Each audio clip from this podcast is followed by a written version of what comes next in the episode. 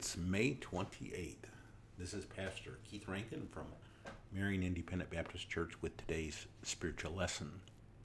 The title today is Three Normal Days That Were Not, based out of 1 Thessalonians chapter 5, verses 1 through 4. You know, one often hears that our new normal. We understand that new normal isn't really normal at all, perhaps abnormal. The term new normal first occurred in 2007 and 2008 in response to the financial crisis and the aftermath of a global recession. The Bible talks about three normal days that are not normal at all. Day number one was the great flood.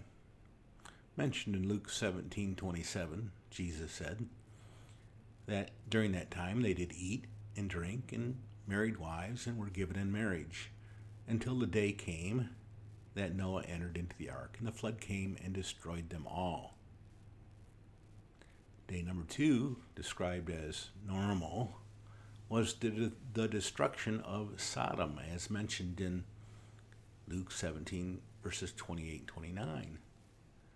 Likewise, also, as it was in the days of Lot, they did eat, they drank, they bought, they sold, they planted, they builded.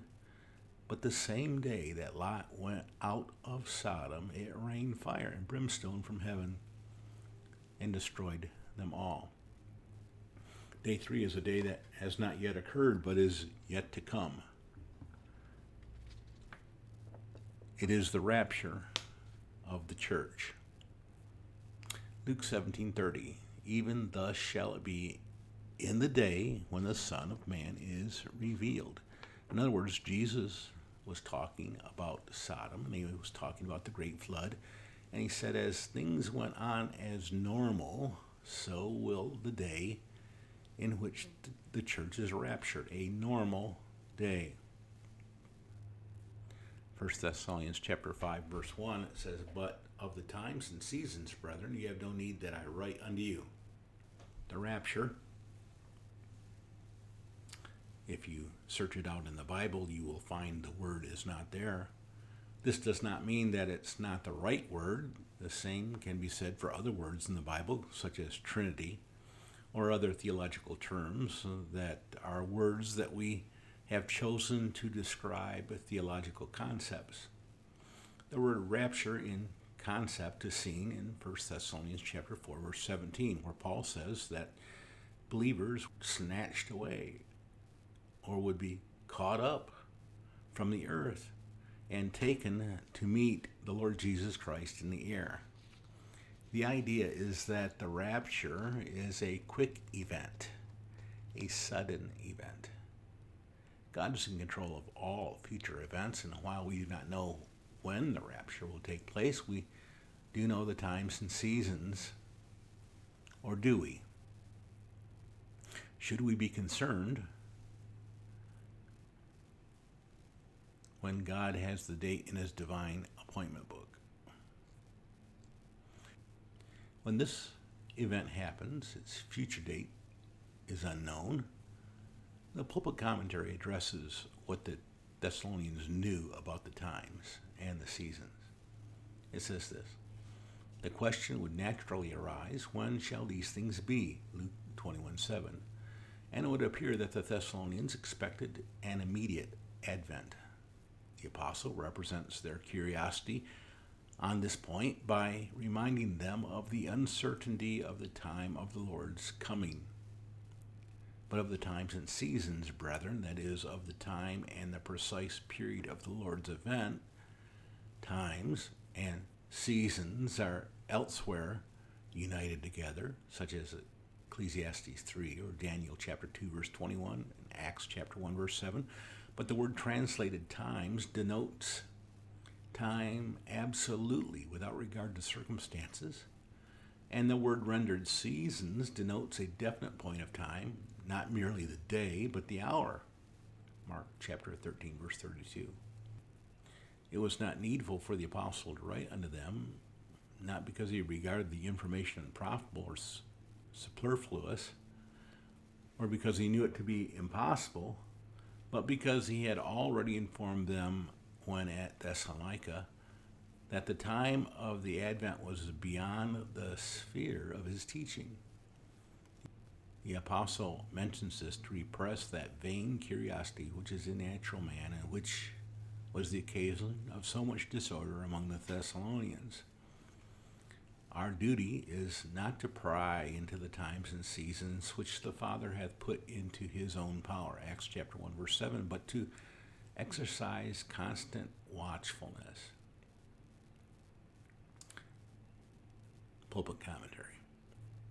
We know from Scripture, from the words of Christ, that but of the day and hour knoweth no man, no, not the angels of heaven, but my Father only, Matthew chapter 24, verse 36. In other words, instead of a predicted day, every single day should be a day of expectation of Christ's return. It should be sufficient for us to identify the age that we live in and look up. As someone said, listen for the sound of the trumpet. Our resolve should be to live as if Christ is coming back today. Romans 13:12 The night is far spent, the day is at hand. Let us therefore cast off the works of darkness and let us put on the armor of light. Secondly, in our passage in Thessalonians, Paul reminded the Thessalonians that the Lord was coming as a thief in the night. There are three points here. First of all, the day was coming unexpectedly. 1 Thessalonians 5 2 For yourselves know perfectly that the day of the Lord so cometh as a thief in the night, unexpectedly, as a thief. The day will come with a quickness. It will happen so suddenly that people will not have time to react. This Paul said in 1 Corinthians chapter 15, verse 52, where he said that the rapture will happen in a moment in the twinkling of an eye. Point number three is the day will include a trumpet sound at the last trump. For the trump shall sound, and the dead shall be raised incorruptible, and shall be changed. This is called the trump of God in 1 Thessalonians chapter 4, verse 16. There's only one rapture trumpet sounded in the Old Testament. Trumpets were sounded, number one, to alert people, and number two, to get them moving. This is called the last trump, not because there were more than one trumpet sounded, but because the last trump signified movement. The church was going to be caught up, moved up to be with Christ. My third point here out of Thessalonians is that Paul reminded the Thessalonians in the day that Christ returned, people would be focused upon peace and safety. Now, we've already highlighted some of this, but let me continue. In each of the three days we have been dealing with, normal days became something else. Well, they became times of judgment. With the flood, God shut the door before the rain came.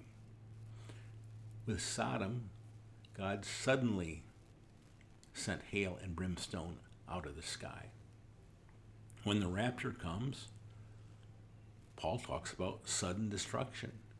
For when they shall say peace and safety, then sudden destruction cometh upon them as travail upon a woman with child, and they shall not escape. Why is the rapture tied to judgment? Because there will be no second chances for those that have already heard the gospel and did not receive it. The rapture, which is called the blessed hope of the Christian, utters in the tribulation period, a time when God judges the rest of the world.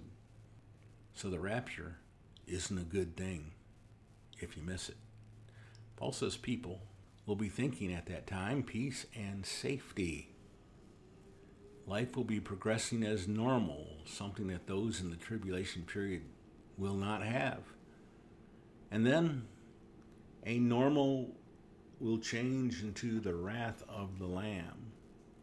Paul reminds his unbelieving readers that sudden destruction happens at the rapture and that they shall not escape. How will this destruction come? Well, it starts a process. You see, people that are given a chance to believe now will not have a chance to believe after the rapture comes. In this way, the rapture is a destruction for them. Then the people shall be at the mercy of their own sinful pleasures and shall believe a lie. After addressing unbelievers, Paul then reassures believers, But ye, brethren, are not in darkness, that the day should overtake you as a thief.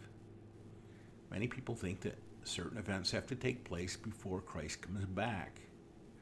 In doing this, they carry on with their lives as if the rapture isn't going to happen. I haven't seen the moon turn to blood. I've got time. I haven't seen earthquakes in my area. I've got time. Things have not gotten that bad yet for me to believe. But the rapture will come. Many people will die even this very day, thinking that they have tomorrow to make up their minds. Then they have a heart attack or a traffic accident or some other life stopping event. Then it's too late for their soul. Paul warns people today is the day of salvation. Don't put off salvation. Accepting Christ as one Savior is the only way to be saved from the wrath to come. Jesus is coming again. The rapture can be a thing of expectation for you, in which you can look forward to being with Christ and safe in His arms. Marvelous message we bring, glorious carol we sing, wonderful word of the King, Jesus is coming again. I hope that you're prepared. I hope that you accept Christ Jesus as your Savior. And if you have, the rapture is a thing of joy. It is your blessed hope. Look up, friend. Jesus might come today. This is Pastor Rankin from Marion Independent Baptist Church. Have a wonderful week.